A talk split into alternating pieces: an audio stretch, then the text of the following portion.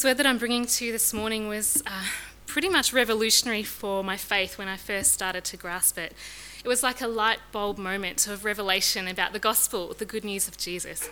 And so I hope um, this morning, as I share this word, that uh, the Holy Spirit will be ministering his life giving spirit to you because I think it will change your understanding about your part in God's kingdom.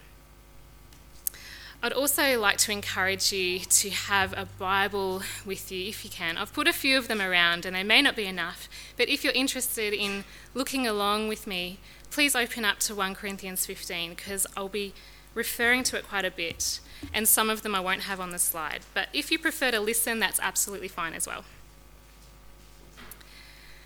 When I was a teenager, I went to a pretty average, or some would uh, say below average, state school in Dandenong, which now no longer exists.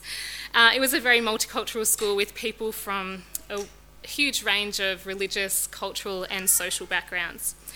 Now, this wasn't anything new for me. But as I grew in my confidence in my Christian faith and started putting my Christian identity out there more and more, I quickly realised the opposition to Christianity. There were times when I was ridiculed for my faith in group contexts, times when I was teased for always trying to do the right thing. Uh, there were times when teachers mocked and derided a Christian worldview in favour of their scientific worldview. And I'm sure a lot of you can relate to this in some way. We've all experienced, directly or indirectly, our society's ridicule of us Christians. And the reality is that owning a Christian identity in our culture and in our context today, in our non Christian families, in our workplaces, and our social and recreational circles, is it's really hard. People just assume the worst of us. And maybe the temptation is to wonder whether it's all worth it, whether this faith of ours is worth the rejection, the sidelining, the marginalisation. And also whether our efforts in ministry and supporting our church's mission and outreach and trying to be like Christ in the world is all worth it too. And maybe that experience isn't quite yours. Maybe, maybe you wonder whether giving yourself more fully to Christ's cause, making known his beauty and love, is really worth sacrificing more for. Maybe it's all in vain because sin and evil and suffering just seem to be winning. And we don't feel like we're getting anywhere as Christians. While Paul, in this chapter of 1 Corinthians 15, is addressing this kind of thinking in the Corinthian church, and he wants them to know that their faith in Jesus is far from a mere fairy tale, it's far from simple wishful thinking. He wants them to know the very real, here and now reality of the victory of the cross. And nothing can make this clearer than the resurrection of Jesus from the dead, which means that none of their work for the Lord will ever be in vain. So, I'm going to be talking about the four C's of the victory of the cross this morning. And the first one is that the victory of the cross is conclusive. It's conclusive because Jesus' resurrection actually happened. And it's the resurrection that makes all the difference for Christianity. Paul says in verses 14 and 17 If Christ was not raised, then our preaching is useless, and so is your faith, and then you're still guilty of your sins. Without the resurrection, we've got a very small view of what Jesus did on the cross for the world. Without the resurrection, death hasn't been defeated, and redemption remains foiled by what Paul describes as this last enemy, death.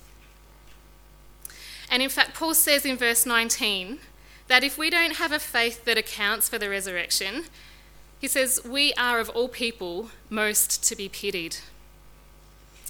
And the message translation puts it like this If all we get out of Christ is a little inspiration for a few short years, we're a pretty sorry lot. Well, the early church and the church throughout history has held that the victory of the cross has been about Jesus' death for our sins, but also about his death and resurrection as the victory over death for all of us. This is the gospel. This is the good news.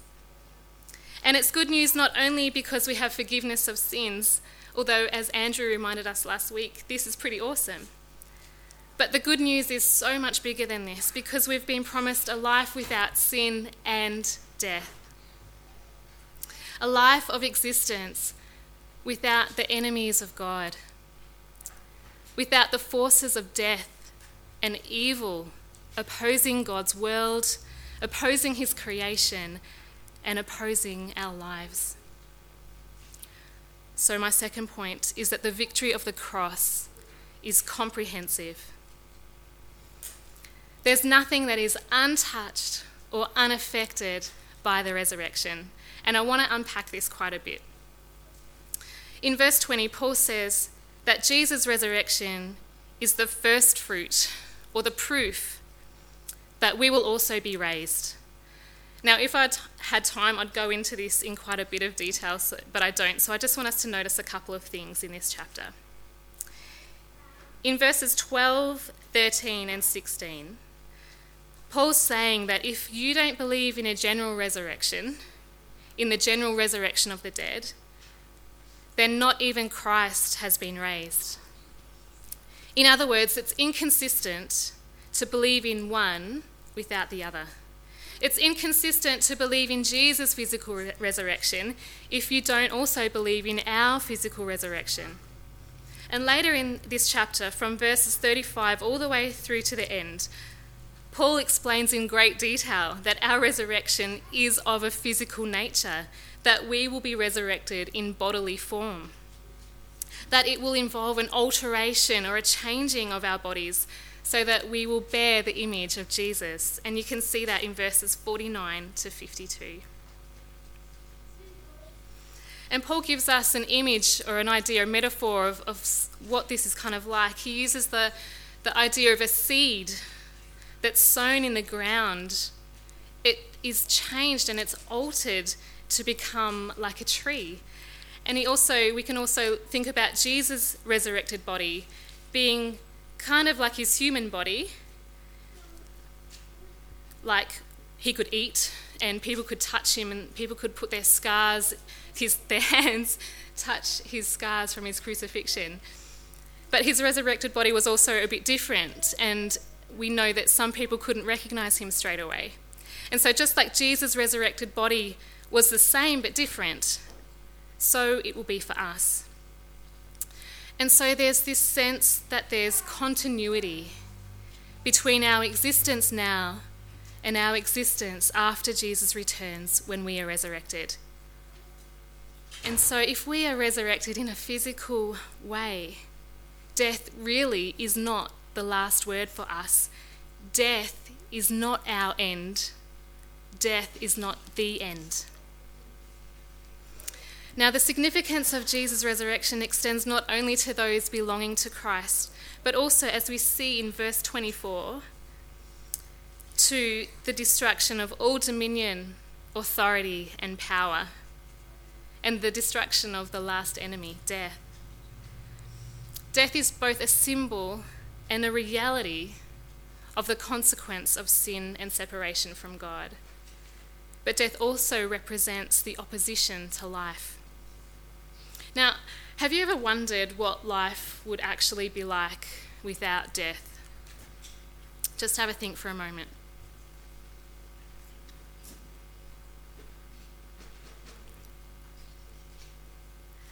I reckon most of you are probably thinking of like a heavenly kind of realm, spiritual kind of existence. But what about physical, embodied life without death? Can you picture that? It's really hard, isn't it? We're so accustomed to death being a normal part of life, aren't we?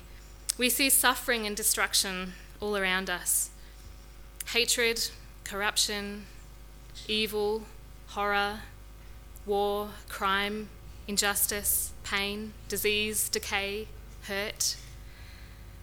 But what would our world look like without these? A world without death. What a wonderful thing to consider. And this is what Paul is trying to get this group of Christians to actually start to grapple with and think about. Because this faith isn't just fairy tale imaginings, it's not wishful thinking. This is the promise of the death and resurrection of Jesus. This is the victory of the cross. This is God's goal for history. Without the resistance and opposition of these powers to Christ's lordship, without death opposing the purposes of God for life, life can flourish as God intended. We have the promise of a reality no longer impacted by the force of death. This is good news. No more crime and injustice and oppression. No more war. No more pain. No more sickness or disease. No more evil. No more death. No more opposition to God's goodness and love and life. And so, as it says in verses 54 to 55, Paul says, Death has been swallowed up in victory. Where, O death, is your victory? Where, O death, is your sting? Jesus' death and resurrection has secured the fate of death and therefore has secured the renewal and the recreation of life, where creation is made right as God intended, where earth is reunited with heaven. And just in case we haven't grasped how comprehensive the victory of the cross is, I just want to take us to another one of Paul's letters, to Romans 8, verse 21. And I've got it up on the slide.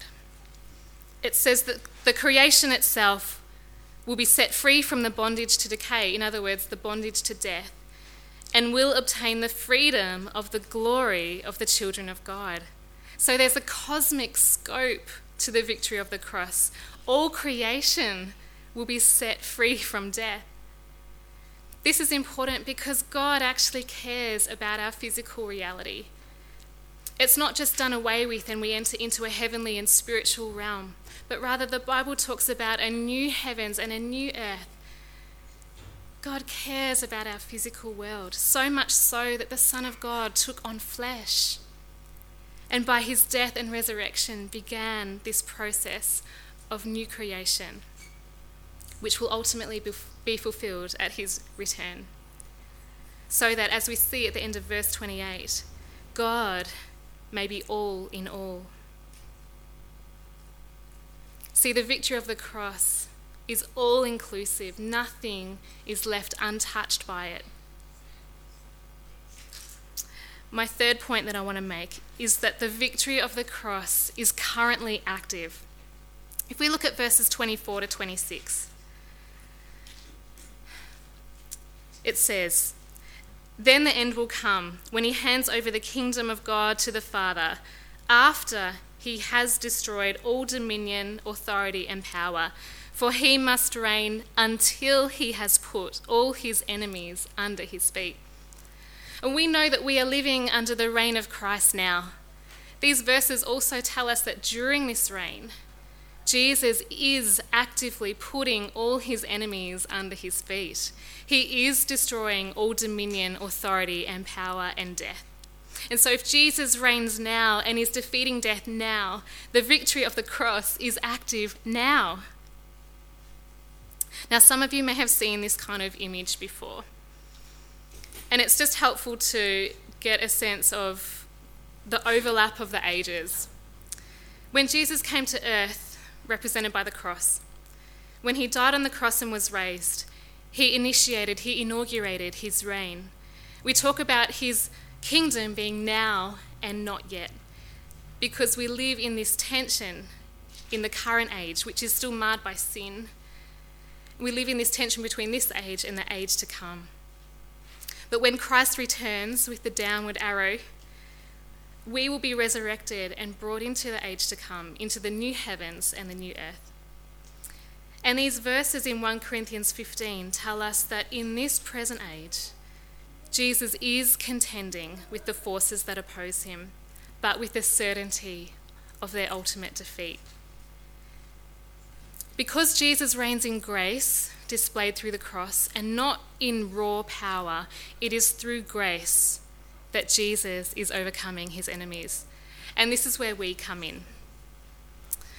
So, my final point then is that the victory of the cross is exercised in and through his church. Look at verse 57. After Paul has given us this big picture of the victory of the cross, from the cosmic realm to us, Paul urges the Corinthian church to be thankful because it says he gives us the victory through our Lord Jesus Christ. See, the victory of the cross is not only Jesus' victory, but our victory. Elsewhere in the New Testament, for example, in Romans 5:17, Paul describes the church, that is the people who receive God's abundant grace in Christ. He describes them as reigning in life through Christ or as exercising dominion in life through Christ. Jesus' death on the cross and resurrection has now transformed our lives into symbols of the kingdom of Christ, symbols of the victory of the cross, and symbols of the recreation of life. This is why our current age is also known as the age of the church.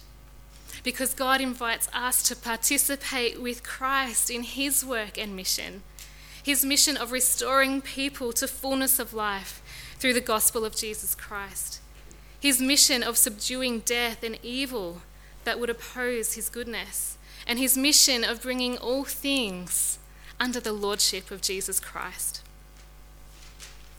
And so at the end of this chapter, in verse 58, Paul urges the church to stand firm.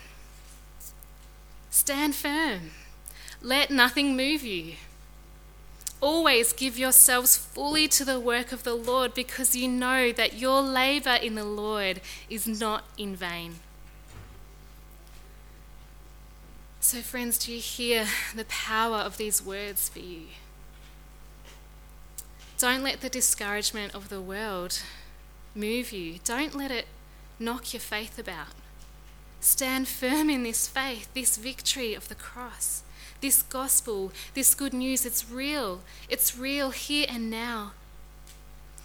And whatever you're doing for the Lord, whether you're investing in the lives of your children and grandchildren and teaching them God's ways, whether you're trying to be a light in the world for Christ in your workplace or your school, whether you're serving the needy or the sick, whether you're studying in pursuit of God's calling on your life, whether you're praying for the needs of this community and this world, or whether you're serving here in the ministry of this church, keep giving yourselves fully to it because it's not in vain. Your ministry is filled with the power and the intent of the victory of the cross. You are part of God's purposes. You are part of God's goal for history. Amen.